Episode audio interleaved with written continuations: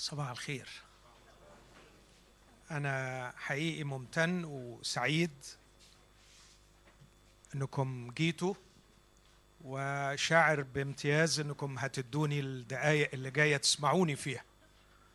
ما باخدش ده يعني فور جرانتد أنه الناس تاخد من وقتها ساعة وتقعد تسمع بني آدم معين يعني.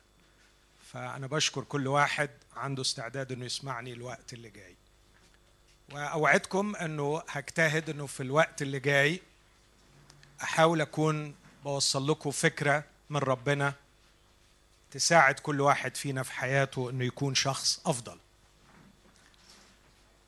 في الأجازة بيبقى عندنا استعداد لكل حاجة إلا أننا نفكر بعمق، فبندي أجازة لأجسادنا لكن كمان بندي أجازة لعقولنا، بس ده خطر وما انصحكمش بأي أجازة للعقل، لأنه في لحظة أجازة للعقل من الممكن أن يتخذ قرار خاطئ أو أفكر فكرة خاطئة أدفع ثمنها سنوات طويلة. فرائع أنكم تدوا أجازة للجسد وتستمتعوا بالطبيعة الجميلة وتستمتعوا بالبحر، تستمتعوا بالصداقات، لكن من فضلكم ما تدوش أجازة للعقل. وإذا كنتوا اديتوا وربنا ستر so far، فالساعة اللي جاية بليز أعيروني أقصى طاقة للتركيز والتفكير والتحليل والنقد والاعتراض والمقاومة but gently، يعني ما تكونوش قساة عليا لو الفكرة ما عجبتكمش. أنا مفتوح للنقد والتصحيح لكن again but gently. أوكي؟ طيب، أعتقد معظمنا يعرف أو يسمع عن وودي ألن. حد كم واحد يسمع عنه؟ وودي ألن واحد متصنف أنه الثالث فأعظم 100 كوميديان ومخرج في العالم كله أو في التاريخ. حقيقة أنتج مئات الأفلام وهو ممثل ومخرج وعبقري وملحد. وودي ألن بيسألوه أنت بتعمل إيه؟ إيه الغرض من شغلك؟ قال to distract people. شغلتي الوحيدة في الحياة أشتتهم، وكل الطقم اللي بيشتغل معايا وكل صناعة التمثيل عشان نشتت الناس عن الواقع المؤلم. فالواقع مؤلم، الواقع مليان بالوجع، ومن وجهة نظره أعظم خدمة تقدمها للناس إذا كنت إنسان حساس هو إنك تشتتهم. لكن أنا مش دلوقتي هنا علشان أشتتكم، وإن كنت أعترف أنه أحياناً بتكون الرسائل الدينية هي رسائل تشتيت وجذب الناس إلى عالم من الخيال ينفصل عن الواقع، عالم من الترنيم، عالم من الطقس، عالم من الممارسة الدينية اللي يخلي الشخص ينسى ألمه ولو مؤقتاً. لكن بعد ما ينهي الخبرة الدينية أو الفيلم أو واتيفر اللي بيعيش فيه، للأسف بيرجع مرة تاني للواقع ويستشعر من جديد الوجع. بل على العكس بيكون الوجع أكثر عمقاً، لأنه ظن أنه من خلال خبرة التشتيت أنه عندما يعود سيجد الواقع تغير، لكن بيبقى فيه إحباط أنه حتى بعد ما عملت كده أنا لسه موجوع. أنا لو وعدتكم بيه بنعمة ربنا أنه مش هشتتكم ومش هتجاهل الواقع، وعشان كده أنا رسالتي تدور حول الكلمة دي، الوجع. الوجع، الوجع، pain. معرفش إزاي بتستقبل الكلمة دي، بس أنا لا أشك رغم اختلاف كل اللي موجودين قدامي في كل شيء، كلهم بيتفقوا في حاجة واحدة، إنهم فاهمين كويس قوي معنى كلمة وجع. أتحدى كبير أو صغير، أتحدى مهما اختلف المستوى ما يكونش في حد من اللي قاعدين قدامي دلوقتي ما يعرفش معنى كلمة وجع. بس في اللي بيفهموا من عضة الفقر، وفي اللي بيفهموا من قسوة المرض، وفي اللي بيفهموا وده الغالبية من جرح العلاقات. أنا نسيت أشكر ميشا ورياض، حقيقي بشكرهم من كل قلبي مرة تاني.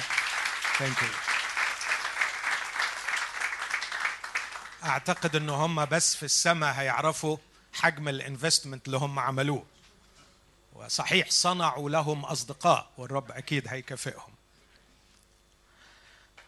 أرجع تاني وأقول اللي معرفش الوجع من عضة الفقر أو قسوة المرض أكيد عرفوا من جرح العلاقات، ومفيش حد في اللي موجودين قدامي ما توجعش في يوم من الأيام من علاقة مكسورة عملت زي لوح إزاز اتكسر وإيده لبست فيه، ويقعد سنين على ما يتعالج من علاقة مكسورة. فالعلاقات عاملة زي الإزاز اللي بيتكسر، وأحياناً وهو بيخيط الجرح وبيطلع من ألم علاقة مكسورة يلبس المسكين في علاقة أخرى تتكسر، فتسيب له وجع أعمق وأعمق وأعمق. فالخلاصة إن مفيش حد فينا مش موجوع، مظبوط؟ ولما يكون في وجع إحنا محتاجين نسأل سؤال. تتضايقوا لو ذكرت أسماء فلاسفة أو كتب أو ما تتضايقوش. زمان الذي أطلق العالم الأكاديمي وبنى أكاديمية أول واحد في التاريخ هو أفلاطون. أبوه اداله حتة أرض كانت جاية له هدية من واحد اسمه أكاديمي، فراح بنى عليها مدرسة، وإكراما للراجل اللي أهدى أبوه راح مسميها أكاديمية، ومن هنا جات كل الأكاديميات اللي في الدنيا. أفلاطون لما عمل الأكاديمية بتاعته كان يطلب من الفلكيين وظيفة معينة سماها باليوناني سوزين تا فينومينا. سوزين تا فينومينا يعني سيف ذا فينومينا، خلصوا الظاهرة، خلصوا الظاهرة من الغموض بأن تشرحوا للناس الأسباب. عندما تروا ظاهرة معينة لا تتجاهلوها، لكن غوصوا في ملامحها وحاولوا أن تصلوا إلى أسبابها، وعرفوا الناس أسباب الظواهر، فتخلص الظاهرة من الغموض. وعندما تخلص الظواهر من الغموض ساعتها نبقى بنتعلم. وفي اعتقادي إن أعظم ظاهرة في كل التاريخ البشري مش دوران الأرض حوالين الشمس، مع إن ده شيء عظيم، ولا ظاهرة العقل البشري، ولا ظاهرة أي ظاهرة في التاريخ كله، ظاهرة التدين، ظاهرة الدين.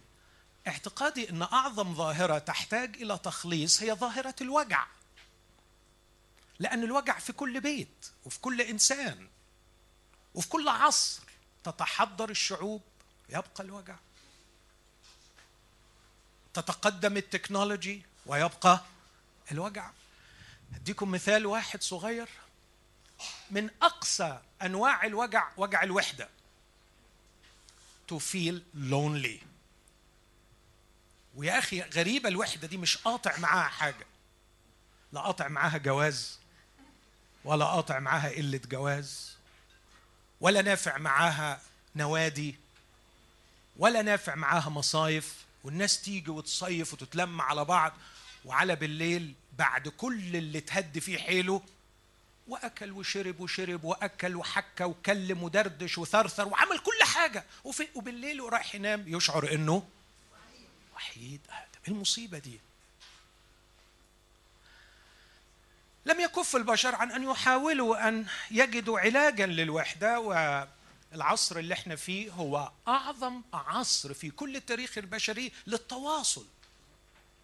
آخر إحصائية بتقول انه لما بيجيب لك الاحصاءات تترعب فعلا، انه مثلا كل 60 ثانيه في 17 مليون تكست مسج بتوصل، الناس بتبعتها لبعض جاست ثرو واتساب.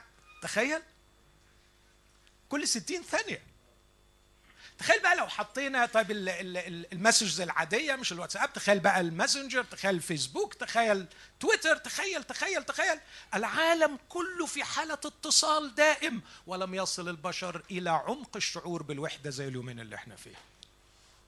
كونتراديكشن وصلهم قوي قوي قوي بعض، ولسه بيصرخوا من وجع الوحده. اذا التكنولوجي مش مقصره مع الوجع.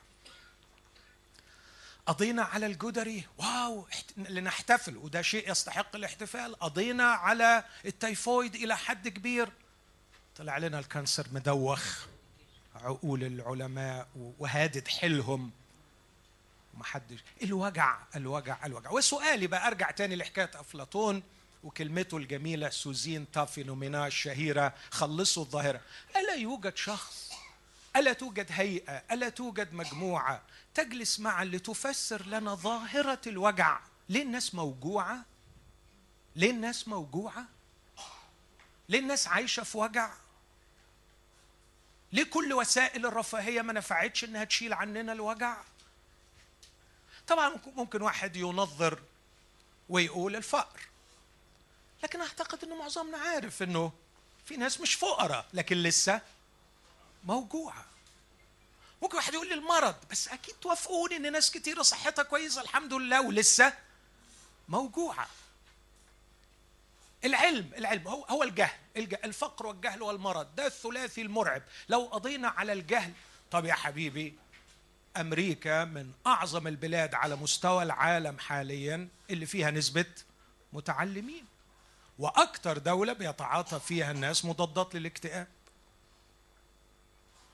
مليارات بتنفق كل عام على مضادات الاكتئاب والقلق. الوجع ظاهرة ينبغي أن نخلصها بأن نغوص في أسبابها ونبحث عنها. تحبوا نحاول نعمل كده شوية دلوقتي؟ تحبوا؟ لأنه حتى المثل الشعبي يقول إذا عرف السبب بطل العجب. ربما لو عرفنا أسباب ظاهرة الوجع نصل إلى العلاج. طيب لما العلماء بيسمعوا دعوة أفلاطون، الدعوة دي بتاعت خلصوا الظاهرة، كل واحد بقى بيبدأ يحط نظرية. يقول أنا من وجهة نظري إن أسباب هذه الظاهرة كذا وكذا وكذا، وبالتالي لو عملنا كذا وكذا هنحل. الناس بتستقبل كلامه، مش بتاخده أو خلاص، لكن بتفحص الكلام اللي بتسمعه. كيف تقاس صحة نظرية؟ كله بيطرح نظريات، والفلسفة والديانات لم تكف عن أنها تطرح نظريات تخلص بها ظاهرة الوجع. بوذا مثلا طرح نظرية متكاملة من قبل الميلاد بقرون، نظرية كاملة عن الوجع، ولخصها في كلمة، قال الرغبة. الوجع بسبب الرغبة، وإذا أردنا أن نتخلص من الوجع علينا أن نتخلص من الرغبة. وكيف نتخلص من الرغبة؟ بالاستنارة. وكيف نحصل على الاستنارة؟ بالميديتيشن. بس هو نفسه قال وعندما نتخلص من الرغبة نتخلص من النفس، فالنفس هي العائق، وبالتالي تصبح القمة عندما تصير النفس عدما. فالخلاص الأعظم عند بوذا أن ننتهي إلى العدم، ولكي نصل إلى العدم يحتاج الأمر إلى دورات كثيرة، فعلينا أن ندور وندور ويعود ولادتنا مرة أخرى، ريبيرث، بيرث أند ريبيرث، بيرث أند ريبيرث، علشان أتخلص من الرغبة. لأنه نفسي ما عرفتش تتخلص من كل رغباتها لما كان بني آدم، يبقى شجرة يمكن يتخلص، يبقى صرصار يمكن يبقى يتخلص، يبقى بني آدم تاني في عصر تاني، ويفضل في الدورات دي على طول لغاية ما يتخلص. وعندما يتخلص من الرغبة يصل إلى حالة النيرفانا، أي يصل to be nothing. هذا هو الخلاص اللي بيعرضه بوذا. بس الراجل الحقيقة قدم نظرية. السؤال بقى كيف تقاس صحة نظرية بوذا، وكيف تقاس صحة نظرية الديانة الفلانية والديانة الفلانية؟ في حاجات كتير بنقيس بيها صحة نظرية معينة، أهم حاجة بنقول قدرتها التفسيرية، the explaining power، قد إيه تقدر تفسر الواقع. وأنا النظرية اللي هطرحها دلوقتي هي النظرية المسيحية. كيف تستطيع النظرية المسيحية، إذا سميتها نظرية ومبدئيا اقبلوها مني على إنها مجرد نظرية ثيوري بتحاول تشرح الوجع اللي في الدنيا، وبعدين نحاول نشوف قوة هذه النظرية في شرح الواقع اللي احنا عايشين فيه، وبعدين نشوف هل بتقدم لنا علاج ولا لا. أوكي؟ جاهزين؟ طيب عظيم. النظرية بتاعت المسيحية مين اللي طرحها؟ حبيبي قول معايا لو انت حاسس قول حبيبي وسيدي وربي ومخلصي يسوع المسيح، القائد والملك والمفكر والفيلسوف الأعظم اللي ظهر في التاريخ البشري، وقدم نظريته بطريقة عجيبة. قدم النظرية بقدرتها التفسيرية بالحل لمأساة الوجع البشري في صلاة واحدة، من وجهة نظري هي أعظم صلاة توبة، هي صلاة التوبة الأعظم التي يمكن أن ينطق بها فم إنسان. وأنا هطلب منكم أن احنا نقول صلاة التوبة دي مع بعض، لأني متأكد أن كلكم حافظينها، بس يمكن عمرنا ما فكرنا فيها أنها صلاة توبة، عمرنا ما فكرنا في عمقها أنها تحوي النظرية التي يطرحها يسوع المسيح على أنها الحل الإلهي لمأساة الجنس البشري وللوجع اللي منتشر في كل التاريخ. أبانا الذي في السماوات. أنا هقف قدام هذه الصلاة على أنها صلاة التوبة الأعظم التي تحوي النظرية التي تفسر الوجع البشري والتي تحوي أيضا العلاج لمأساة الوجع البشري. أنا مش هوقفكم عشان الكراسي، أنا عارف بتعمل دوشة، لكن وإحنا قاعدين في أماكننا خلونا مرة تاني نقولها مع بعض، بس من فضلكم نقولها بطريقة مختلفة، قولوها بطريقة المساءلة. يعني إيه معنى الكلام ده؟ إيه اللي يقصده المسيح لما بيقول الكلام ده؟ ويا ريت على ما نخلصها يكون نشأ عندك وعندك 10-15 سؤال، هكون سعيد لو ده حصل، وبعد ما نخلص يكون بعض هذه الأسئلة قد أجيب، وبعدين نختم بيها تاني، وأتمنى المرة التانية لما نقولها نكون بنقولها بطريقة مختلفة. أمين؟ خلونا نغمض عينينا دقيقة وكل واحد فينا يقول بينه وبين نفسه أبانا الذي، بس يفكر بعمق ويحاول أن يجد فيها أسئلة.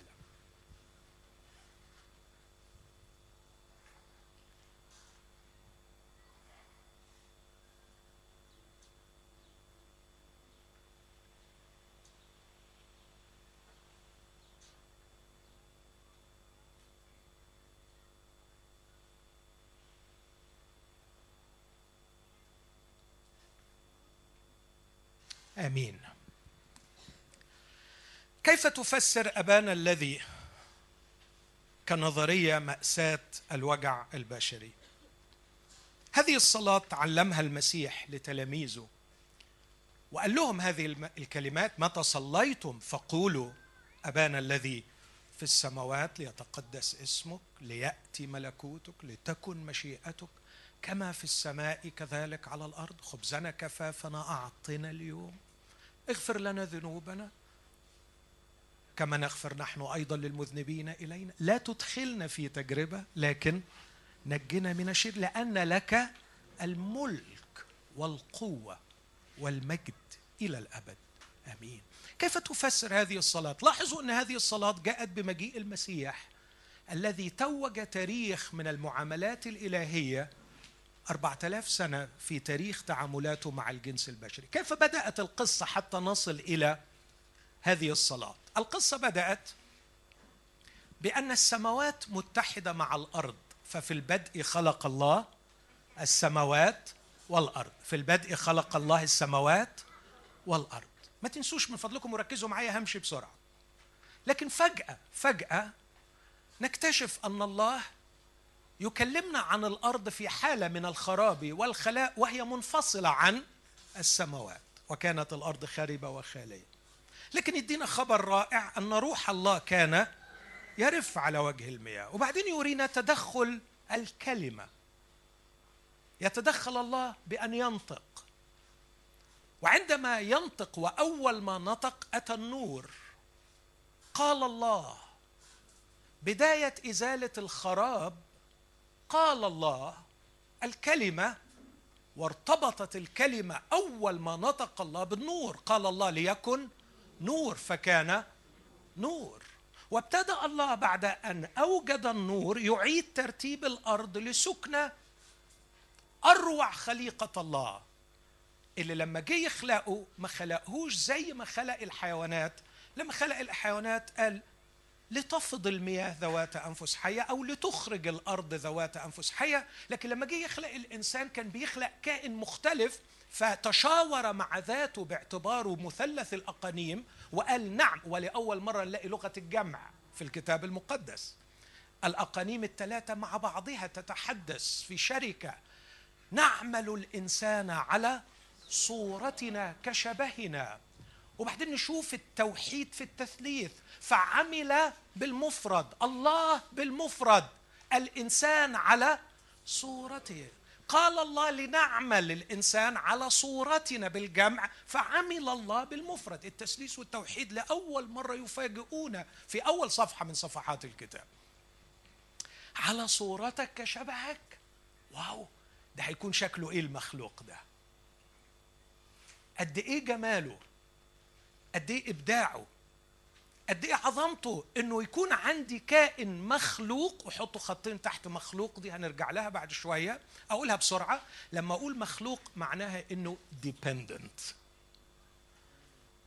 رحزوا الكلمة دي من فضلك. إذا قلت مخلوق أي لا يملك في ذاته مكونات وجوده، لكي يوجد احتاج إلى آخر، وهناك آخر واحد وحيد هو الذي لم يوجده آخر.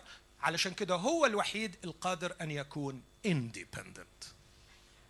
لكن وانس أقول مخلوق، لا أملك في ذاتي معطيات وجودي، فهناك من أبدأني. وإذا كنت احتجت لشخص يبدئني، فأكيد استمرار وجودي سيظل معتمداً عليه. فلا أملك في ذاتي إمكانيات استمرار وجودي. أنا لست واجب الوجود. واجب الوجود هو الذي لا يحتاج إلى من يبدئه أو من يجعله مستمراً في الوجود. necessarily being، هو كائن بذاته، مكتفي بذاته. لكن وانس ان انا مخلوق، I cannot be independent. لازم اكون معترف ان هناك من اوجدني، وعلي ان استمر في علاقة معه لكي استمر موجود. اذا اردت معنى الوجود، مش مجرد عايش زي الحيوانات، اذا اردت وجودا مشبعا مثمرا قويا، لا أستطيع أن أستقل عن نبع وجودي وأقول أنا هأوجد. الشعراء اليونانيين الوثنيين عرفوها من زمان، قالوا لزيوس تخيل، لأنه ما كانوش عارفين مين الله الحي الحقيقي، لكن فهموا الحقيقة دي فقالوا له به نحيا ونتحرك ونوجد. هو الذي أطلق الحياة، هو الذي أطلق الحركة، يبقى هو الذي يحفظ الوجود ويجعل الموجود له وجود حقيقي. خلق الإنسان على صورته كشبهه. على صورته بتشير شوية إلى الفانكشن، to represent God، يمثل الله في الأرض. عشان كده قال نعمل الإنسان على صورتنا كشبهنا فيتسلطون. يتسلط يعني يملك، يعني خلقه علشان يكون ملك، يملك على الأرض. على شبهنا يعني في حاجة مني، يشبهني. ونعم نحن نشبهه في العقل، نشبهه في الحرية، نشبهه في الإبداع، نشبهه في العلاقاتية، قادرين على الدخول في علاقات، فينا حتة منه، نحن نشبهه، ولهذا قادرين على أن نكون في علاقة معه. أنت لا تستطيع أن تنسجم بإشباع في علاقة مع كائن يختلف عنك كل الاختلاف. أنا عارف أنه معظمكم بيحب الكلاب which is good، يعني أنا ما عنديش مشكلة في كده، وكلكم داخلين في علاقات عميقة مع الكلاب، ما عنديش اعتراض يعني. لكن أعتقد أن العلاقات العميقة بمعناها المشبع ما تنفعش مع الكلاب، لكن تحتاج كائنات مشابهة. مشابهة لا مش حية، كائنات مشابهة. وأنا علشان إذا كان الله خلقني لأكون في علاقة معه، فهو كان assuming أن أنا هدخل في العلاقة دي معاه، فلازم يخليني على شبهه عشان أقدر لما يتكلم أفهمه، ولما يقول لي بحبك أفهم يعني حب، ولما يقول لي أنا زعلان من الحاجة دي أبقى فاهم يعني زعلان، ولما يقول لي أنت ابني أكون أنا قادر على الأبوة عشان أفهم يعني هو أبويا. لازم أبقى على شبهه عشان أدخل في علاقة معه. في كينونتنا شبهه، في وظيفتنا على صورته. ده الكود، ده البلو برينت بتاع الكائن ده اللي اسمه البني آدم. وخلقه وقال له بحبك. وأتخيل هذا الحوار: يا ابني أنا لست إلهاً سادياً سادستك، خلقتك لكي أجعلك كالروبوت تتحرك فقط لتعمل ما أريد، خلقتك حراً كائناً مبدعاً لكي تبدع في الأرض، لكي تنتج، لكي تتسلط، لكي تسود، لكي تملك، بس بشرط حبيبي تفضل في علاقة معايا. تعرف ليه يا حبيبي عايزك تبقى في علاقة معايا؟ مش عشان أتحكم فيك، على فكرة أنا مش ناقصك علشان يعني أشبع ذاتي بإني أتحكم فيك. أنا عندي يا ابني ربوات الملائكة لو عايز أتحكم، على فكرة مش أنت اللي هتديني الحاجة دي إطلاقاً إطلاقاً. سيبك من هذه الحماقة، هذا الغباء، إنك متصور إن أنا عندي نقص نفسي بعوضه فيك، ده يبقى غباء ما بعده غباء. أنا مش خلقك عشان أتحكم، مش ناقصني كائنات أتحكم فيها. أنا خلقك علشان أسعدك، وعايزك تبقى في علاقة معايا عشان حاجة واحدة. اسمعوني في اللي هقوله ده. حبيب قلبي، أنت كائن ديزايند إنك تمشي بوقود، نوع من الوقود واحد، لا هو 92 ولا 95 ولا 7 أب، عشان تمشي، عشان تحب، عشان تبقى أخلاقك كويسة، علشان تنجح في شغلك، عشان تبقى أب محترم، عشان تبقى زوجة محترمة وتبقى زوج محترم، عشان تبقى دكتور ناجح، عشان تبقى مهندس ناجح. أنت ماشيين ما ينفعش تتحرك من غير الوقود، والوقود بتاعك حب، الوقود بتاعك اللي هيمشيك وينجحك حاجة واحدة بس اسمها حب. You are designed to be beloved. وتنك الحب بتاعك كبير قوي على أي حد غيري، فلازم تبقى connected ليا all the time، طول الوقت متصل بيا، علشان إمداد الحب اليومي. تاخد مني حب وحب وحب وحب، وتاخد مني يا ابني حب غير مشروط، حب يؤدب ويعنف لكن لا يكره ولا يرفض، حب ممكن يوجعك من أجل خيرك. شوف يا ابني، مش هتعرف تفلح في حاجة واحدة من غير ما تكون محبوب. أنا كبرت، أنا بقيت راجل، عندي 50 سنة وعندي محتاج تتحب يا حبيب قلبي، ومحتاج هتطبطب عليك، ومحتاج كلمة حلوة. غلبان، designed to be beloved. بس أنا مش عارف هل ده فقر؟ هل ده عيب في التصميم الإلهي؟ ما كنت تخلقنا حجر ما بنحسش، ما كنت تخلقنا أقوى من كده ما نحتاجش إن احنا نتحب،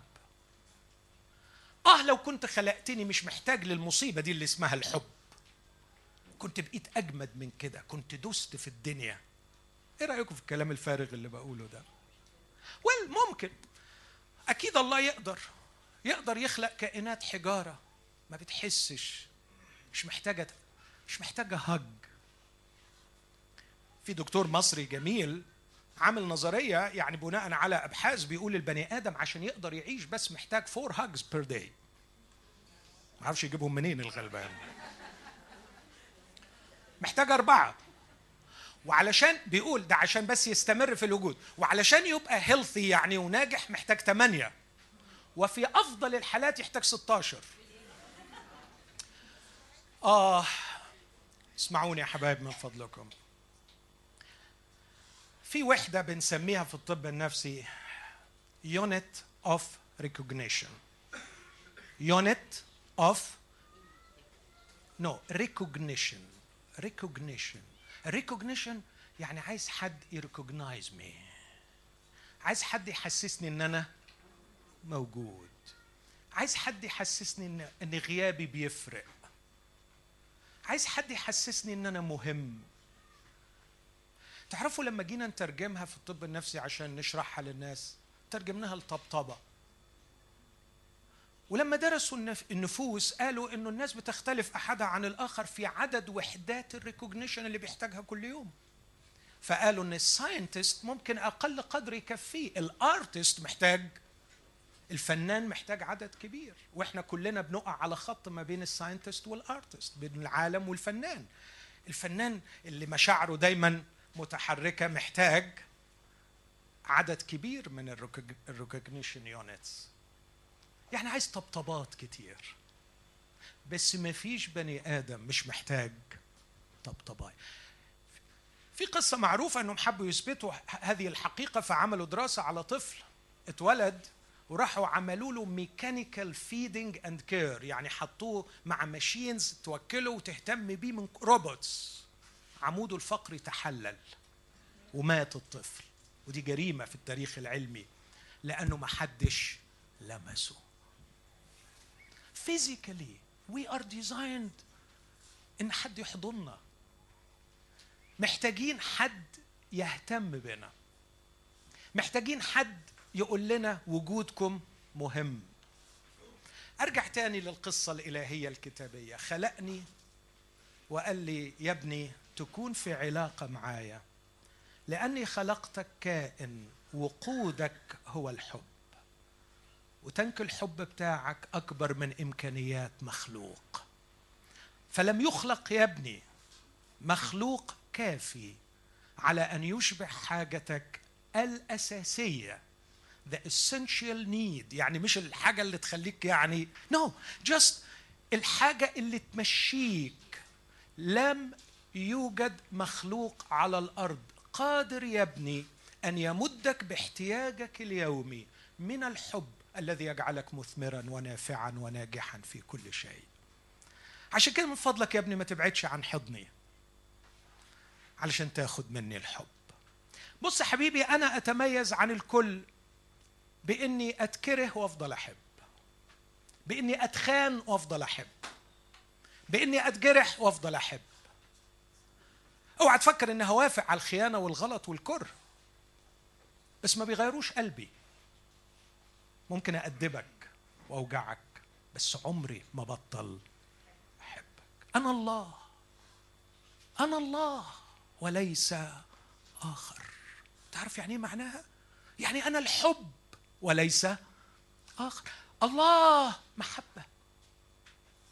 لما يقول أنا الله وليس آخر، الله محبة، يعني الله بيقول أنا الحب وليس آخر، وكل ما عندي من حب ليكم، لمراتي، لولادي، مجرد انعكاس ضعيف من حبه ليا، يعتمد على قدر اللي باخده من محبته.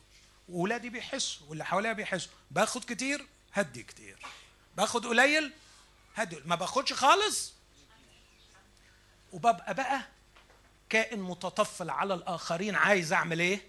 عايز أخد، لأني اتفصلت من ترمبة البنزين الكبيرة، فبشحط وعمال الطش بقى وابقى متعب للي حواليا، يعني عمال اشبط في اي حد، عمال اشبط، عايز كلمه حلوه، عايز بسمه، عايز اي حاجه باي ثمن، باي ثمن، وحطوا بين قوسين كلمه اي ثمن وفسروها بقى، عايز اتحب باي حاجه بقى، عايز حاجه، عايز حاجه، شحتوني حاجه، وانت عايز ايه؟ عايز ايه؟ عايز جنس خد، عايز جسمي خد، عايز اي حاجه خد، بس اديني شويه حب. طب وبعدين النتائج مروعه، نبقى نتفاهم في النتائج بعدين. المهم دلوقتي نخلص بس الجوع الفظيع، عندي هايبوغلايسيميا، هتجن، محتاج حب. قال له يا ابني تفضل موصول بيا، مش لاني انا شخص عندي مشكله نفسيه عايز كائنات اتحكم فيها وامشيها، لا لا لا، انا اكبر من كده كتير ومش محتاجك لا انت ولا اللي جابوك. انا عندي ملائكه بالكون فوق، ربوات ربوات وقوف قدامه، الوف الوف تخدمه. باركوا الرب يا ملائكته المقتدرين قوة الفاعلين أمره عند سماع صوت، يعني مجرد ما يتكلم ملائكته بتعمل إيه؟ بتنفذ. لكن خلق الإنسان ليكون في شركة معه عشان يمدوا بالحب. طيب ولما هيمدوا بالحب هيعمل إيه الباشا ده؟ هيملك ويتسلط.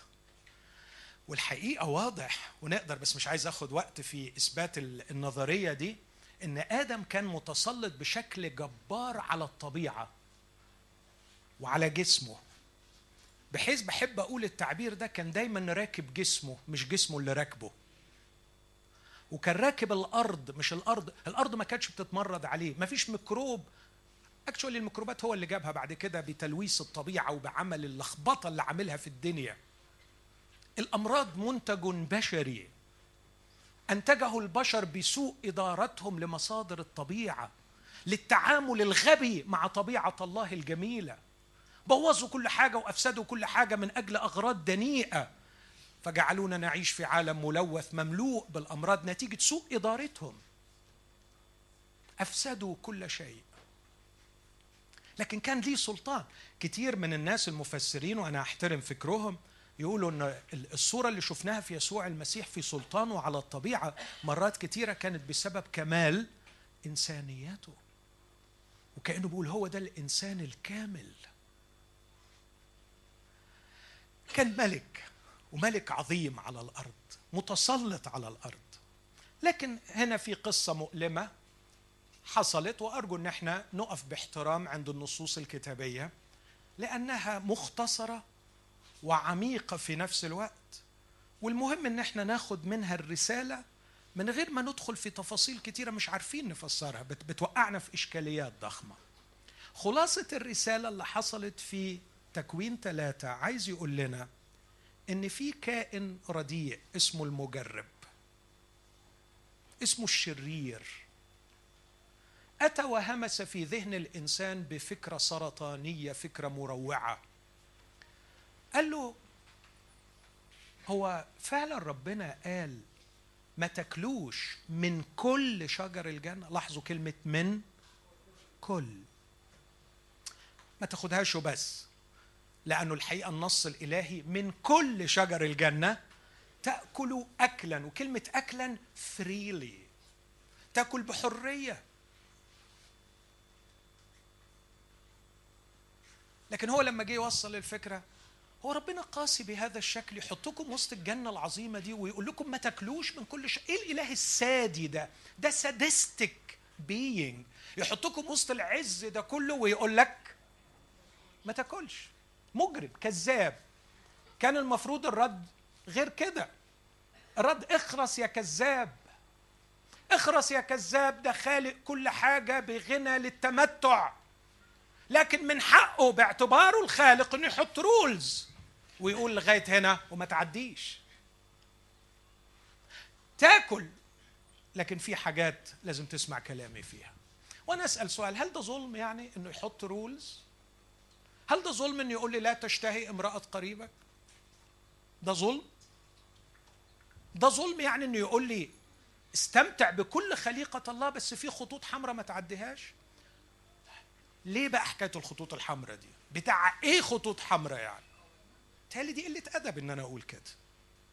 حبيبي يو ار كريتشر، انت مخلوق، انت مش اندبندنت، انت موجود في منظومه ربنا عاملها وهيمتعك بكل مراحمه وخيراته، من حقه الخالق انه ينظم خليقته، فيقول لغايه هنا تيجي وما تعديش. يا اخي انت بتخضع لقوانين ستيلا، بتطلع كارنيه وانت داخل، وده ما قللش من مقامك.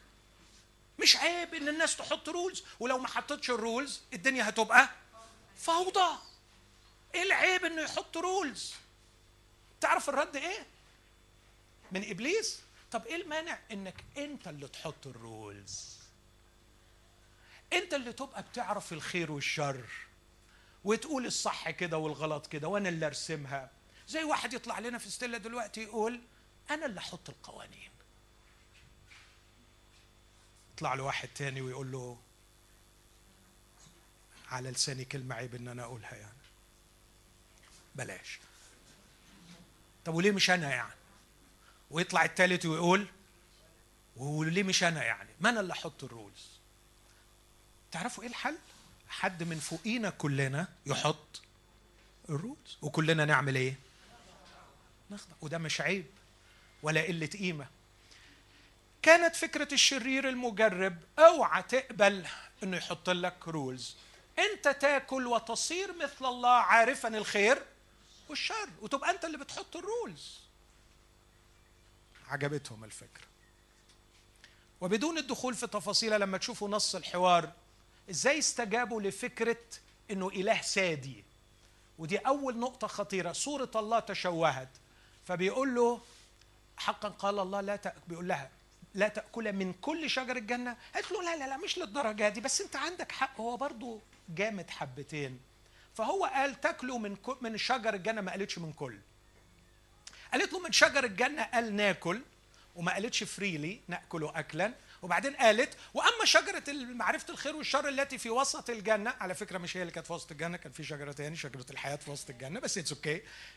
اما شجره معرفه الخير والشر فلا تاكل منه ولا تمساه، وربنا ما قالش. لكن خدتوا بالكم من فكره اضافه ولا تمساه دي فيها حته ايه؟ قسوه. قسوه.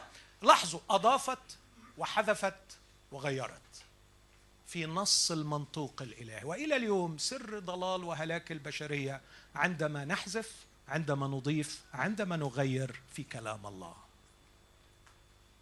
حذفت تأكل أكلا، أضافت ولا تمساه، غيرت عندما قالت نأكل من شجر الجنة أما الشجرة التي في وسط الجنة فقال الله لا تأكل منه ولا تمسا. إلى اليوم الهلاك يأتي عندما لا نحترم هذا الكتاب كنقطتنا المرجعية، نجرم بالحذف بالإضافة أو بالتغيير. الغريب بقى اللي مخليني أنا شخصيا مستغرب من الله، إنهم أكلوا وصاراك الله عارفين الخير والشر. يعني ايه بقيوا عارف؟ شكرا يا ريان. يعني ايه عارفين الخير والشر؟ يعني بقيوا هم البوينت اوف ريفرنس لروحهم، خلاص مفيش بوينت اوف ريفرنس اوتسايد ذم، مفيش نقطه مرجعيه براهم، بقيوا هم النقطه المرجعيه بتاعت انفسهم. اللي بيغزني وبيزعلني ولغايه دلوقتي مش فاهمه ان ربنا وافق على الحكايه دي. ممكن تفكروا فيها، معرفش ليه وافق، لكن تفسيري أنه يحترم الحرية لدرجة غير محدودة، وده غالباً لأنه بيحترم الحب. وبصراحة لو شلت الحرية من الحب ما عادش فيه حب. الفكرة دي عميقة زيادة حبتين بس ما تبانش، لكن لو فكرنا فيها نلاقي أنه حب بدون حرية قهر، اغتصاب. اكشولي C.S. لويس قال تملك. بدي احيانا التشبيه ده، بقول تخيلوا في مره كنت مسافر وبعدين ولادي حبوا يكرموني، فراحوا برمجوا تليفون مراتي انه كل يوم تبعت لي رساله حب فظيعه جدا. فانا كل يوم الصبح وانا مسافر افتح التليفون الاقي مراتي بتتغزل فيا وبتقول لي كلام فظيع جدا. فطبعا عشت اسعد اسبوع في حياتي. فلما رجعت بقى خدتها هجزو، يا حبيبتي مش معقول الرسائل بتاعتك فظيعه جدا. قالت لي رساله يا حبيبي؟ رساله ايه؟ قلت لها الرساله اللي انت كنت بتبعتها لي. بصت فيها قالت لي اوه على فكره انا موافقه على كل الكلام ده، بس مش انا اللي بعته، ده العيال برمجوا التليفون.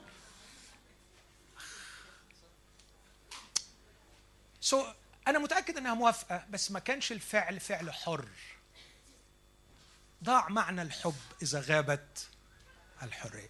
اعتقد انه ده تقديس الله لفكره الحريه لانها مرتبطه بالحب جعلته لا يقبل ان يحب من عبيد، لكن يريد عباده رجل حر. عايزني اعبده وانا بقول له على فكره انا بعبدك عشان حاجه واحده بس، بحبك. اوعى تفكر بعبدك عشان بتديني خير. وده اللي قاله تاني المجرم. المجرم رجع تاني لايوب ويقول له هل مجانا يتقي ايوب الله اليس لانك سيكت حول بيته من كل ناحيه. هو مش بيحبك، اوعى تكون فاكر انه بيحبك، هو بيعبدك عشان بتديله. طب امنع واتفرج هيعمل ايه، هيجدف عليك في وشك. بس الحقيقه طلع محترم، قال الرب اعطى والرب اخذ فليكن اسم الرب بالحساد. هفضل أباركك لأنك تتحب في ذاتك بغض النظر عن عطاياك. هذا ما يريده الله، عبادة رجل حر. الله مش عايز عبادة عبيد. الله مش عايز خلقناهم علشان يتكفتوا على وشهم يعبدوا. ده الوثن اللي عايز كده.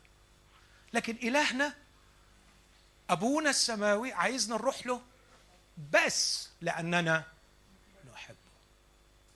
وعشان كده أنا بتغاظ وبزعل وبتألم من اللي بيجيبوا الناس لربنا بالترهيب. هيحرقك في جهنم لو ما كنتش تيجي، وهيدي لك سما جميله فيها عروق. هو التاني بيقول فيها تين ورمان، وده بيقول له فيها عروش وقطارات. مجرد ترهيب وترغيب. الله لا يدعونا لمكان، الله يدعونا لذاته. الله يريدنا في علاقه معه. الله مش بيرعبنا من جهنم عشان نهرب له، او بيرغبنا في جنه عشان نجي له. الله بيقول أنا استاهل ولا ما استاهلش؟ فضل الإنسان في هذه الحالة. اسمعوني بقى، يعني قالكوا توش سمعني في اللي فات، بس يعني I assume إن اللي جاي محتاج شوية تركيز أكتر. لما استقل عن ما فوقه كل حاجة باظت. فقد سلطانه على ما تحته، وما بقتش الأرض بتخضع له. وابتدى لأنه ناقص حب مش عارف يدخل في علاقات صح، فكل ما يشبط في حد عايز يعمل ايه؟ ياخد، وما بيعرفش يدي، فخرب. وابتدت الناس تاكل في بعضيها، وابتدت الغيرة والحسد، ابتدى الظلم، ابتدت القسوة، ابتدى الذبح، ابتدى القتل، ابتدى التعب والوجع. بقي مغترب عن نفسه، مش عارف روحه. بقي مغترب عن أخيه الإنسان. بقي مغترب عن الطبيعة. بقي عايش، عبر عنها واحد حبيبي وصديقي وابني اللي بيخدم معايا، مرة كان فاتح لي قلبه وبيشكي لي، بيقول لي كان عندي إحساس بيرعبني وأنا طفل وما كنتش فاهمه، ممكن تشرحه لي؟ قلت له قول حبيبي. قال لي مرات كتيرة وأنا في المدرسة كنت أبكي وأقول نفسي أروح. قلت معلش كل الأطفال في البداية كده. قال لي لا، المشكلة أن لما كنت أروح كان بيفضل معايا الإحساس نفسي أروح. تخيل؟ كان لازم يبقى فيلسوف الولد ده.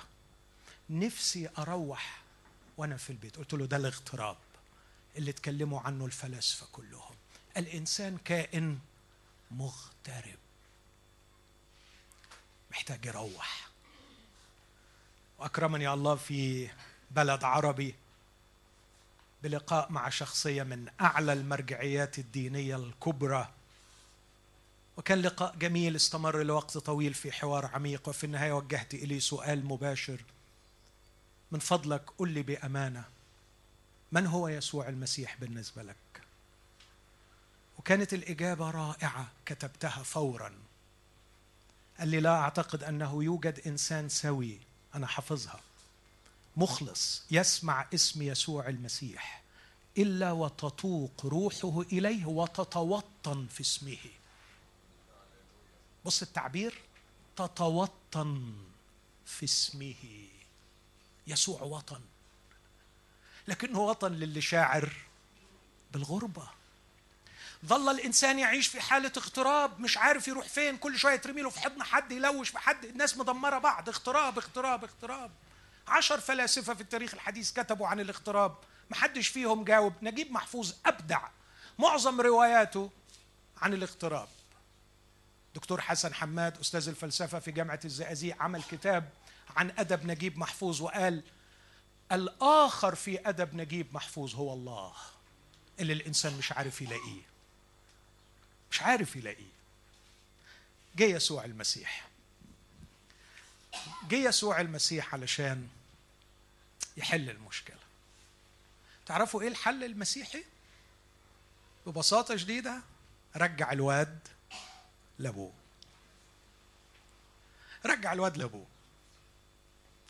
في حتة حكاية قد كده كلنا حافظينها، الابن الضال. الواد يرجع بس مش لبيت أبوه، حضن أبوه. أين حدثت التوبة في قصة الابن الضال؟ أوعى تفكر وهو في الكرة البعيدة. نو نو نو نو، وهو في الكرة البعيدة كان كل همه بطنه. كم من أجير لا أبي يفضل عنه الخبز، أنا هنا أهلك جوعا أقوم وأرجع إلى أبي أقول له أخلا لب لب علشان يرجع يديني أكل. بس لما رجع لقى حضن مستنيه. أول ما داب في الحضن ده قال يا دي النيلة اللي كنت فيها، إيه الغباء اللي كنت فاكره عن أبويا ده؟ أنت بتغمرني بحضنك وأنا بالريحة دي؟ بتغمرني بحضنك وأنا في المنظر ده؟ أنت بتحب؟ أنا أول مرة أفهم الحب. طب خذني عميقا في حضنك أكثر، خذني عميقا. وهو في الحضن سمع كلمة رهيبة، ابني هذا، مش الولد ده، ابني هذا.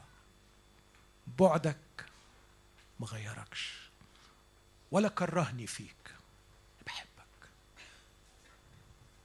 ساعتها تاب، ساعتها قال أنا غلطان، ساعتها خد القرار أبويا أرجع لبيتك وحط قواعدك زي ما أنت عايز وأنا أوعدك إني أطيع.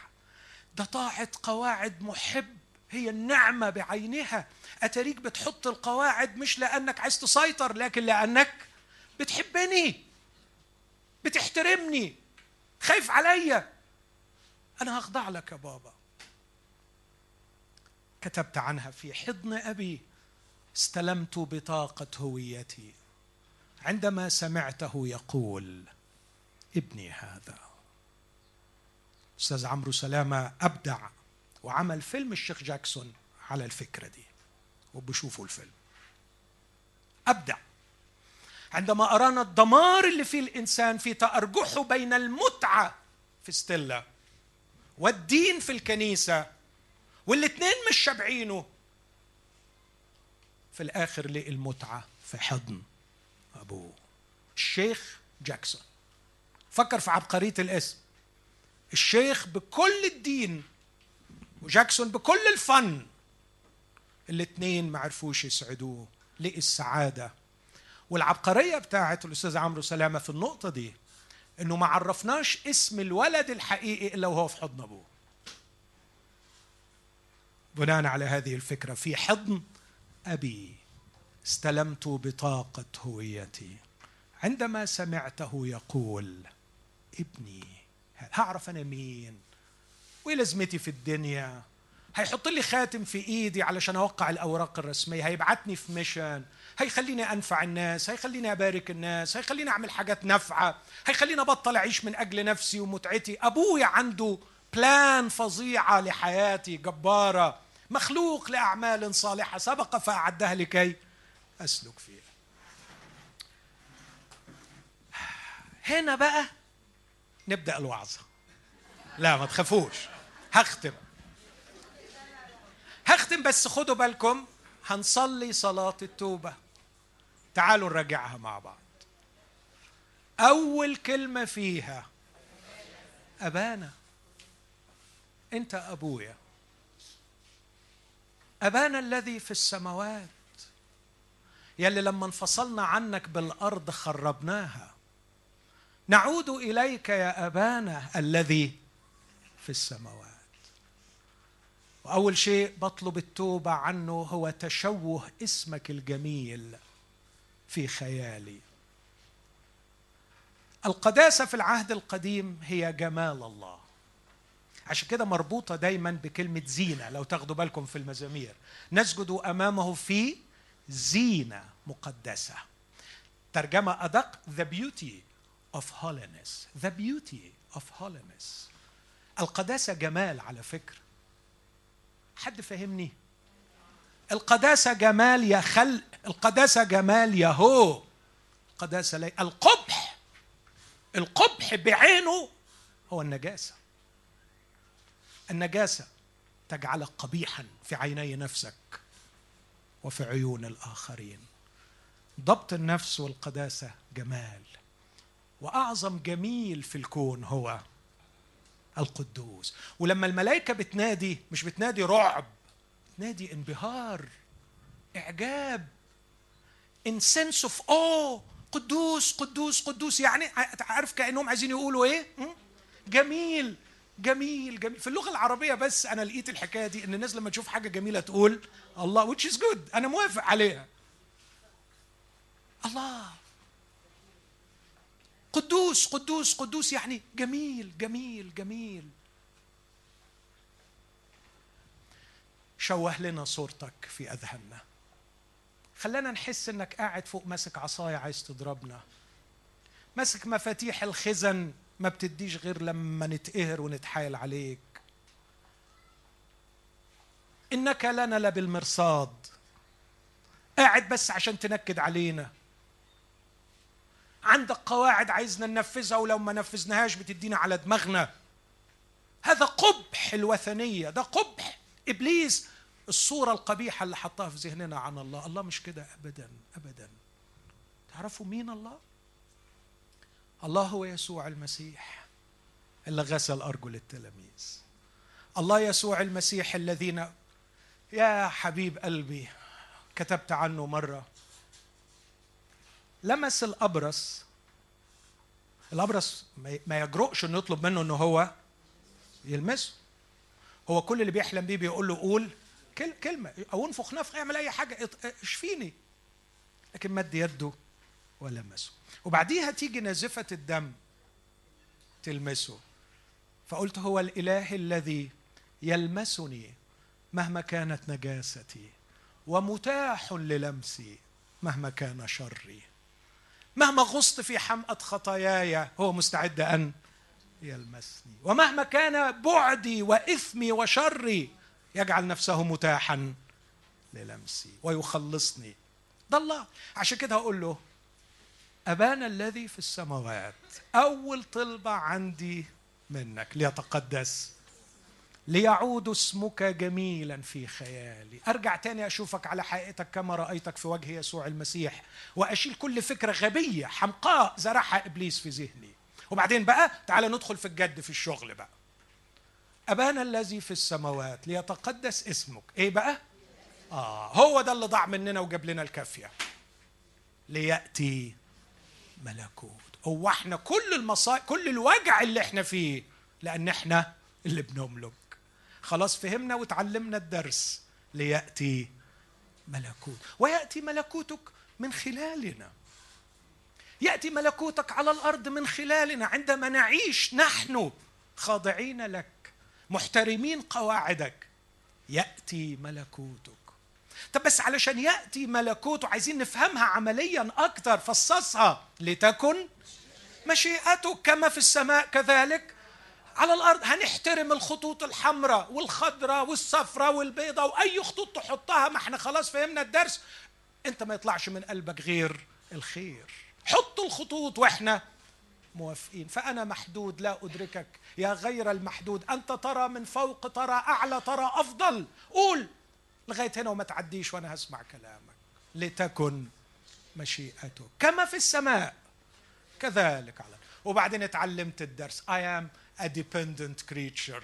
خبزنا كفافنا أعطنا اليوم. أنا هعيش معتمدا عليك وأسمع كلامك وأقول وليس بالخبز وحده يحيى الإنسان بل بكل كلمة تخرج من فم الله. كلمة خبزنا كفافنا أعطينا اليوم معناها ببساطة شديدة أنا sustained by you. أنت مش بس خلقتني لكن خلقتني وكمان بتحفظني. أنت حامل كل الأشياء، أنت اللي بتمدني بالوجود كل يوم. كلمة خبزنا كفافنا أعطينا اليوم يعني اديني اللي يكفيني أكون موجود. أعتقد اللي يكفيني أكون موجود مش بس العيش، لكن العيش مجرد رمز، لكن حاجتي من الحب، حاجتي من الخير، حاجتي من الرحمة، حاجتي من الحماية، حاجتي من الإمداد. خبزنا كفافنا أعطينا اليوم، لا أستطيع أن أعيش هذا اليوم دون إمداد منك. مدني بما يجعلني مستمرا باقيا في هذه الحياة. معقول الاتيتيود ده نعيش بيه كل يوم؟ لو ما خرجتش رايح شغلك الصبح، لو ما بدأتيش يومك بالاتيتيود ده، في حاجة كبيرة غلط. أنا لا أستطيع أن أستمر ناجحا باقيا مثمرا دون معونة منك. أنا معتمد عليك. طوبى للمتوكل على الرب.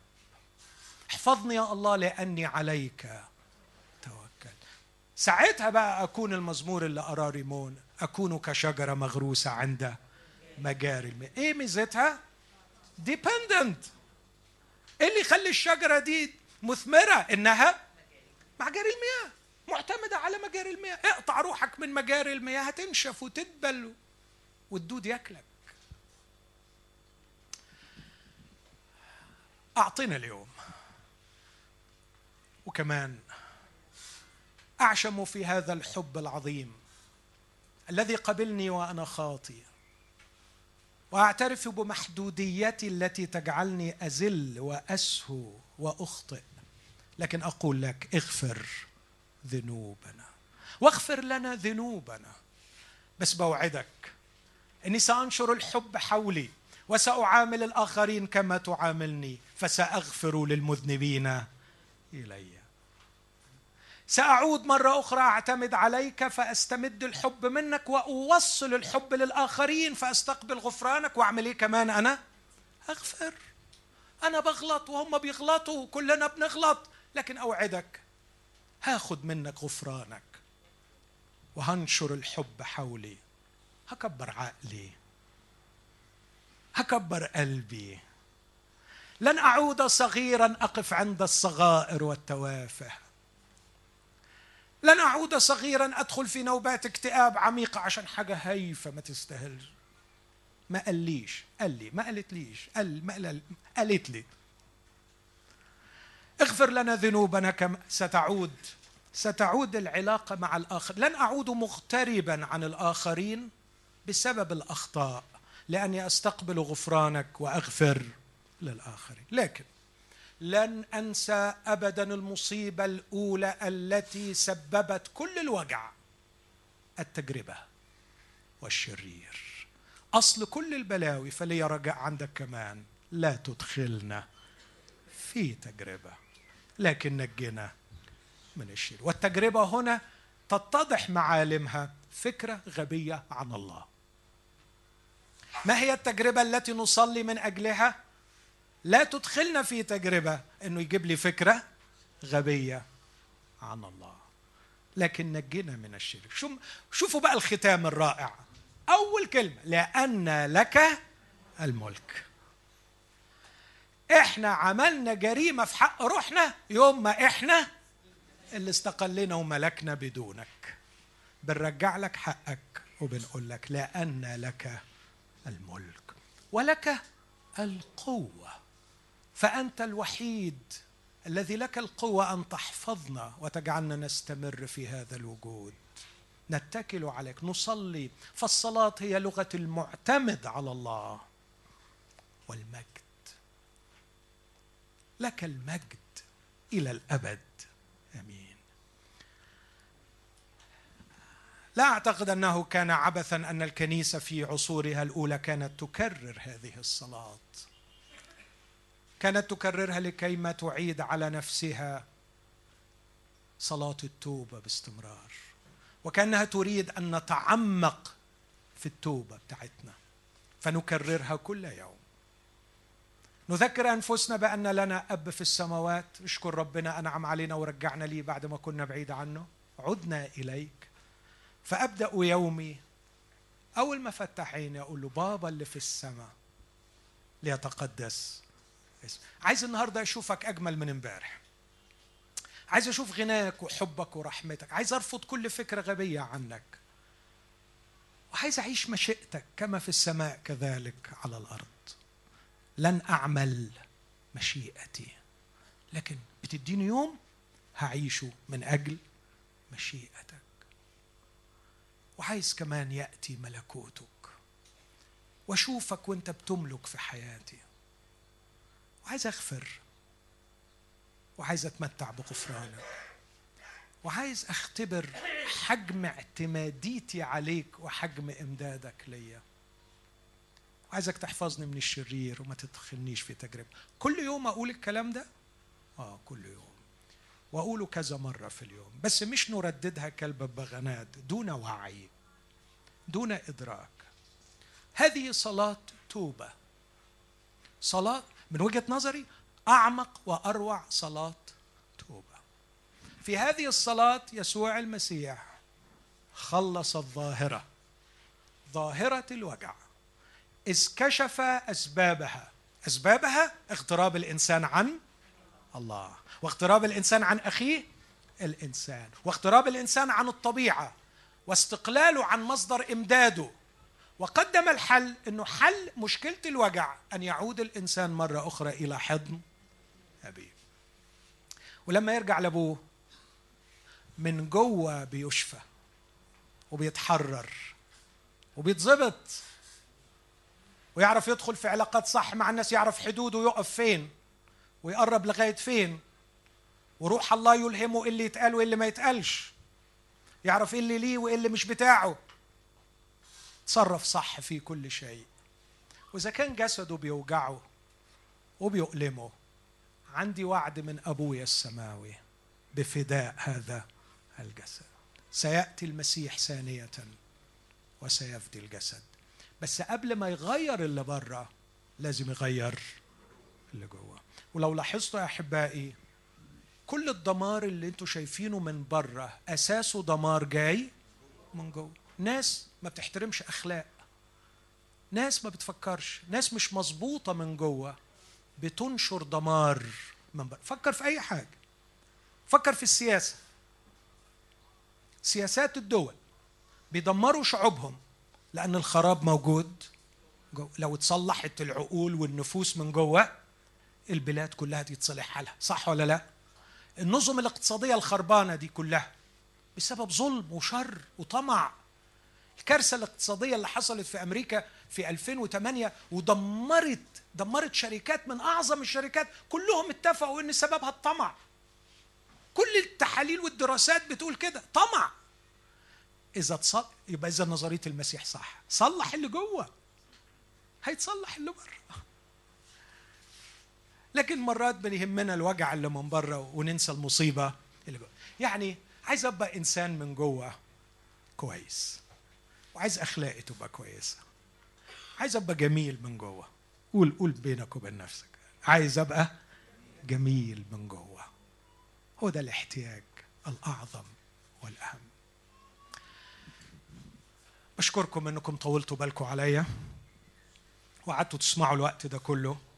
الرجاء اللي ليا عندكم أنه من بكرة أو من النهاردة بالليل هنصلي أبانا الذي، بس نصليها بطريقة مختلفة. برافو عليك، نصليها في تلت ساعة بدل بتقول 5 دقايق، هي أحيانا بتتقال في نص دقيقة. ويلا بينا. عيب بجد، بجد عيب إنه جوهرة المسيحية التي نطق بها فم المعلم نعتبرها تعويذة. عارفين تعويذة؟ بركة جات الحمد لله. نبارك الأكل كأنه تعويذة. لا، إحنا اتعلمنا النهاردة إن دي صلاة إيه؟ توبة. وأنا محتاج أتوب كل يوم، وفي اليوم كذا مرة أتوب إليه أتوب إليه، وأنا بقول له يا أبي. بس نفكر فيها، عارفين خطية كبيرة إن إحنا نصلي بدون تفكير. وثنية، لأن الوثنيين يصلوا من غير ما يفكروا. والمسيح قال لا تكرروا الكلام باطلا مثل الأمم الذين يظنون أنه بكثرة كلامهم وبكثرة صلواتهم يستجاب. لا، خطية أنك تكرر أبانا الذي من غير ما تفكر فيها. لا، مش بس تفكر فيها، ويكون ده توجه قلبك، توجه القلب إن عايز أرجع لأبويا، وبأقر باعتماديتي على أبويا، وبشعر باحتياجي لحب أبويا، وعايز أشوف أبويا جميل، وعايز كمان أتعلم أغفر للآخرين، وعايز أبقى قوي قدام تجارب إبليس اللي بتحاول تشوه صورة أبويا في ذهني. فهقول له أبانا الذي.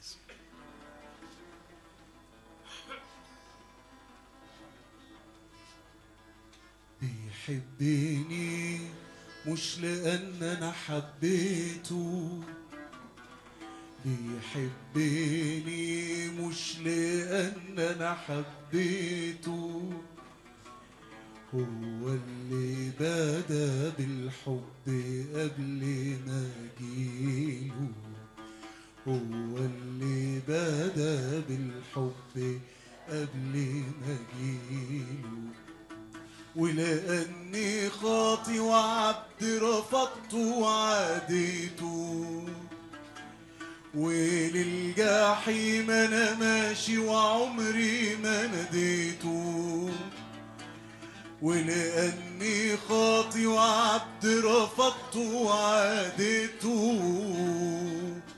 وللجحيم أنا ماشي وعمري ما ناديته، حوطني بالحب وأشرق في قلبي النور، خبط على بابي فتحت له وملاني سرور، هو اللي بدأ بالحب قبل ما جيله، بيحبني مش لأن أنا حبيته، بيحبني مش لأن أنا حبيته، هو اللي بدأ بالحب قبل ما أجيله، هو اللي بدأ بالحب قبل ما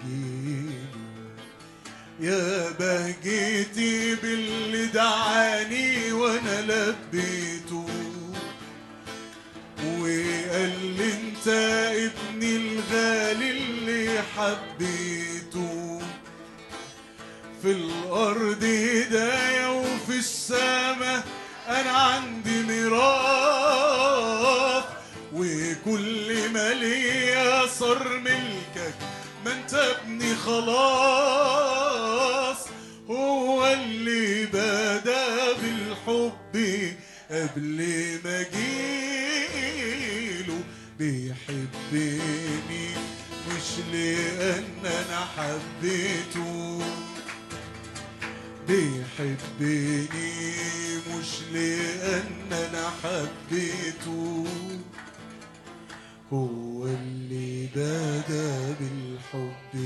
قبل ما جيله، هو اللي بدأ بالحب قبل ما جيله. أمين. في المسيحية لا نقدم خلاص من الوجع، لكن نقدم مخلص يخلصنا من الوجع. النهاردة أنا مش بقدم لأي حد فينا خلاص، ولست مدعو لكي أكرز بخلاص، لكني أكرز بمخلص اسمه يسوع المسيح. أو حد يكون فاكر أنه بيروح الكنيسة ياخد خلاص ويروح، لكن احنا بنقدم لك مخلص. تطلع من المكان ده إيدك في إيد يسوع المخلص. هل هو مستعد أنه يعمل كده؟ هل هو مادد إيده؟ مرة تاني بأناشد كل حد بيسمعني، أناشدك، أتوسل إليك تشيل من دماغك أنه في المسيحية بندي لك خلاص. والبعض بقى بيختلف على سعر الخلاص، هو هناخده ببلاش ولا ناخده بأعمال؟ والقضية مش خلاص إطلاقا، القضية مخلص، دعوة للاتحاد بمخلص، دعوة لقبول يسوع مش خلاص يسوع. يسوع مش بيوزع خلاص باكج كده تدخل تاخد علبة الخلاص وتروح.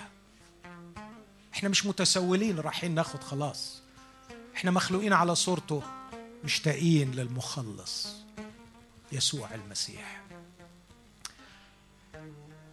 لم يكرز بولس بالخلاص لكن كرز بيسوع المخلص. هل انت مستعد انك تحط ايدك في ايد يسوع؟ هل انت مستعدة انك تقبلي يسوع المخلص؟ اوعي تروحي من الاجتماع ده بفكرة، احنا مش جايين نقدم ونبيع فكرة ولا عقيدة، لكن احنا هنا بنقدم يسوع المخلص. هل تقبل يسوع؟ هل تقبلي يسوع؟ هل تحط ايدك في ايده وتقول له رجعني لابويا، رجعني لحضن ابويا، انت المصالح، انت الوسيط، انت الحمل المذبوح، انت السكة بيني وبين ابويا، انا ما كنتش عارف ارجع لابويا، يسوع يرجعك لبيت ابوك. على قلبي قوي توضح الفكرة دي. شخص الرب يسوع واقف جنبك، واقف جنبك دلوقتي ومادد ايده وبيقول لك ممكن تمد لي ايدك؟ شاعر انك تايه وعايز تروح بيت ابوك، انا مادد ايدي، تمد ايدك؟ تمد ايدك وتمسك في ايد يسوع وتروح معاه وتفضل طول السكة تقول له رجعني لحضن أبويا، شفيني يا يسوع من كل فكر شرير عن أبويا، اغسلني من خطاياي من إثمي بذبيحة نفسك بدمك اللي سال من أجلي. يسوع هيتولى المصالحة بكل تكلفتها. زعلتي أبوك السماوي وعملتي أخطاء في حقه، يسوع يتولى الموضوع وبذبيحة نفسه يمحو خطايانا، يغسلني من إثمي. جاهل ومش عارف تتعامل مع أبوك السماوي، يسوع كاهن هيعلمك تتعامل مع أبوك السماوي. خايف تتوه في السكة، يسوع راعي. خايف ما تعرفش، يسوع شفيع. يسوع عايز يمسك ايدك ويمسك ايدك. تتصالح معاه النهارده؟ تتصالحي معاه؟ صدقيني مليك رجا الا هو، صدقوني مليك رجا الا يسوع، وهو ده اللي بنقدمه. وشكرا ليه لانه مازال فاتح الباب ومتاح. مادد ايده، مد ايدك وقولي له بقبلك يا يسوع، بقبلك يا مخلصي، مش باخد منك خلاص، باخدك انت المخلص.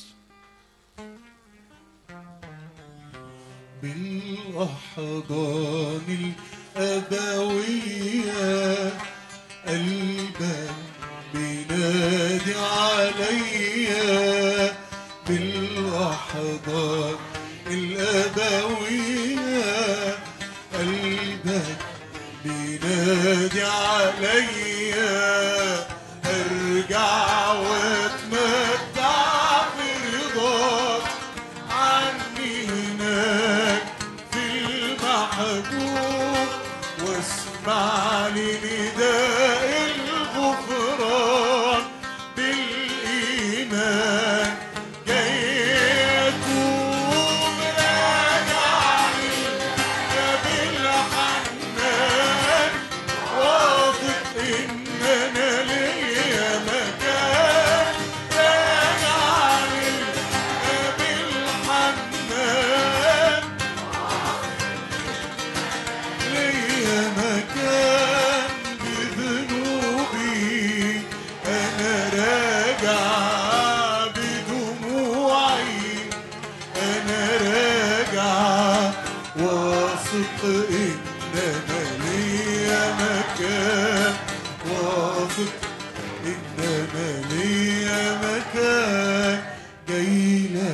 بخطايا سنيني عمر اللي ما قضى تأنيني، أنا جايلك بخطايا سنيني عمر اللي ما قضى، أنا دقت مرار البعض قاسيت وتمنيت ارجع ليك، عودت لنفسي بدمع بكيت عند البيت صارت ليك، راجع ليك بالحنان واخد،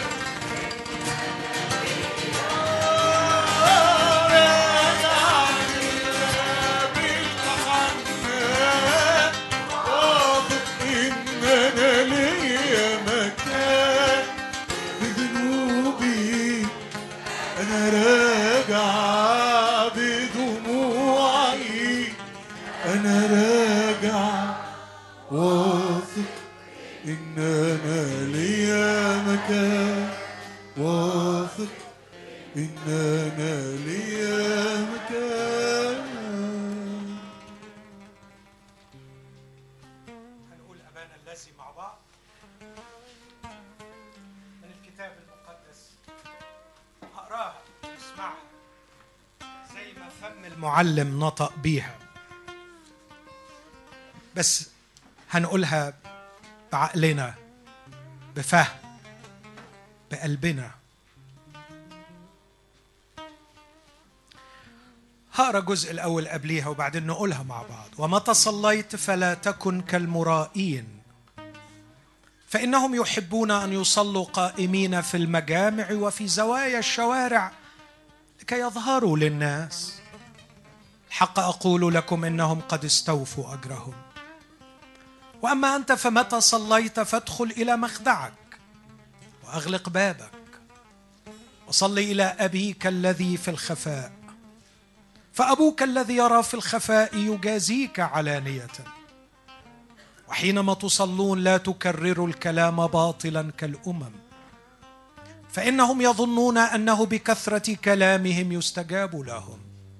فلا تتشبهوا بهم، لأن أباكم يعلم ما تحتاجون إليه قبل أن تسألوه. فصلوا أنتم هكذا: أبانا الذي في السماوات، ليتقدس اسمك، ليأتي ملكوتك، لتكن مشيئتك كما في السماء كذلك على الأرض. خبزنا كفافنا أعطنا اليوم، واغفر لنا ذنوبنا كما نغفر نحن أيضا للمذنبين إلينا، ولا تدخلنا في تجربة، لكن نجنا من الشرير، لأن لك الملك والقوة والمجد إلى الأبد، آمين آمين. استريحوا، أنا مش هوعظ تاني، بس هقول لكم حكاية واسيبكم. هحكي حكاية واحد اسمه مستر جيمس. الحكاية دي حقيقية. مستر جيمس صحي الصبح قال لريبيكا مراته: يا ريبيكا أنا مت. قالت له: يا جيمس اسم الله على عقلك. أكيد ما قالتلوش اسم الله على عقلك هناك، أنت يا حبيبي حي. قال: لا لا لا لا، أنت متهيألك إن أنا حي. ركزوا معايا الله يخليكم في الحتة دي. جابت له الفطار ما رضيش ياكل، قال: انا مت. قوم يا جيمس روح الشغل، قال لها: لا انا مت انا مت انا مت انا مت. جابت له الدكتور بتاعه، الفاميلي دكتور، كشف عليه، قال له: يا مستر جيمس انت حي، انا بسمع قلبك بيدق. وراح حاطط له السماعه في ودانه وسمعه قلبه، والميتين يا مستر جيمس قلبهم ما بيدقش، فانت حي. قال له: لا انت ما بتفهمش، انا مت، انت مش واخد بالك ان انا ميت. فالدكتور قال لها: ده محتاج طبيب نفساني. فراح له، خدوه للطبيب النفساني، يحير يدير معاه. مستر جيمس مصر على انه ميت. خلاص، واقنعوني، اقنعوني ان انا مش ميت، اقنعوني ان انا حي. فعلا ما حدش عارف يقنعه. فالدكتور تفتق ذهنه عن فكره. خدوا المشرحه وخد معاه دبوس وورى له جسم واحد ميت وشكه بالدبوس. قال له: في حاجه طلعت؟ قال له: ما فيش. الميتين يا مستر جيمس ما بينزفوش، لكن الأحياء بس هم اللي بينزفوا. مصدق؟ قال له: آه طبعا مصدق. راح بسرعة، كان الدبوس جاهز، راح نغزه في إيده، فمستر جيمس نزف. الدكتور فرح قوي، بس مستر جيمس قال له ياه أول مرة أشوف ميت بينزف. عارفين إيه اللي عايز أقوله؟ التوبة تغيير فكر، بس لو أنت مش عايز تغير فكرك ولا مليون دليل هيخليك تغير فكرك. والنهاردة أنا نبحت حسي ساعة ونص علشان تغيري فكرك وتعرفي إنه مفيش حب بعيد عن يسوع، وإنه محدش هيحل لك مشكلتك إلا ارتباطك بالمخلص. وأنا جبت آخري وتعبت بصراحة، بس أنا خايف تكون زي مستر جيمس متربس على واسمعوا الوعاظ دول كل شوية يقولوا حاجة وبيعيدوا وبيزيدوا. ماشي حبيب قلبي، أنت حر، خليك زي مستر جيمس وروح وأنت متربس دماغك على اللي أنت شايفه. بس في الآخر على فكرة أنا مش خسران حاجة، أنا فرحان النهاردة إني بلغتك الرسالة، وهروح أبوس إيده وأقول له متشكر إن اديتني فرصة أبلغهم الرسالة. بس أنت اللي هتخسر، وأنت اللي هتخسري، لأنه جات لك أعظم فرصة إنك تتوحدي مع يسوع ودماغك متربسة على لا لا لا. هي بص، هو لو ربنا عدل دماغ جوزي وبقي كويس هتتحل المشكلة، هو لو ربنا غير دماغ مراتي وخلاها بقت زي ما أنا عايز مش هيحصل. الحل في شخص يسوع المسيح، الحل مش في خلاص، الحل في مخلص.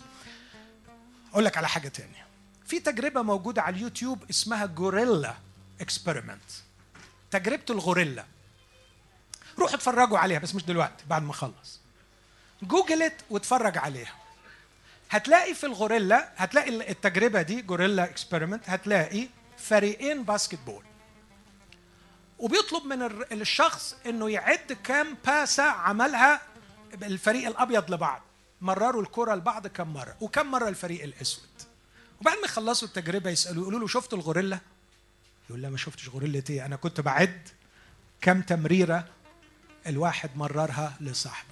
لما تشوف أنت الفيديو تلاقي في نص الماتش في غوريلا، واحد لابس الأوتفيت بتاع غوريلا جه ووقف وحيا الناس ومحدش شافه. تعرف ليه؟ عشان كان مركز على حاجة تانية. الراجل اللي عمل التجربة دي بيقول كلمة مرعبة، ambition is blindness، الطموح عمى.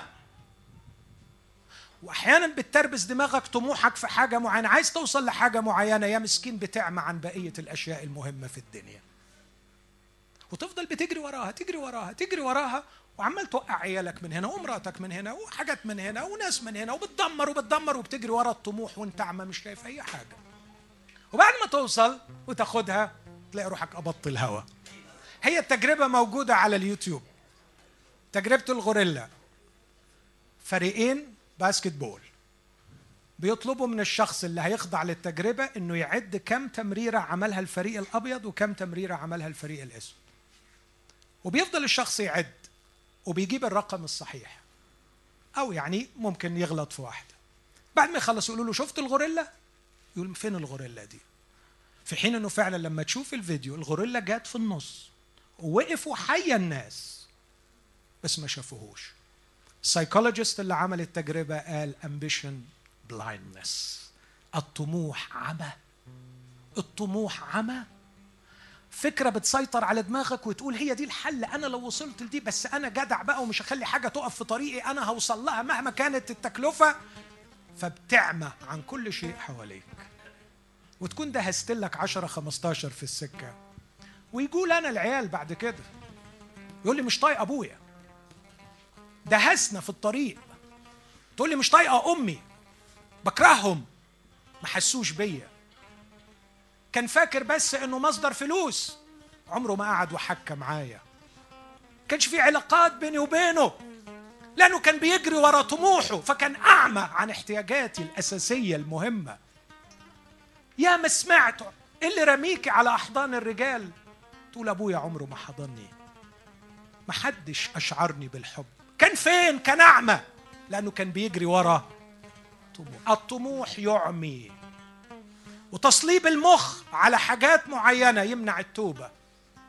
أدين النهاردة نبحت حسي وقلت الحل في يسوع المسيح، وأنا عارف ومتألم أقول إن أنا عارف في ناس هتطلع زي ما هي، للأسف الشديد في ناس هتطلع دماغها متحجر وهيعيش في نفس الدوامة، وهنخلص الساحل وهيخلص الصيف وهنرجع للقاهرة وهتاخدنا ساقية الشغل وهنلف في الدوامة مع ألم وفرح، مع أحلام وأحزان، مع خوف وشجاعة زائفة،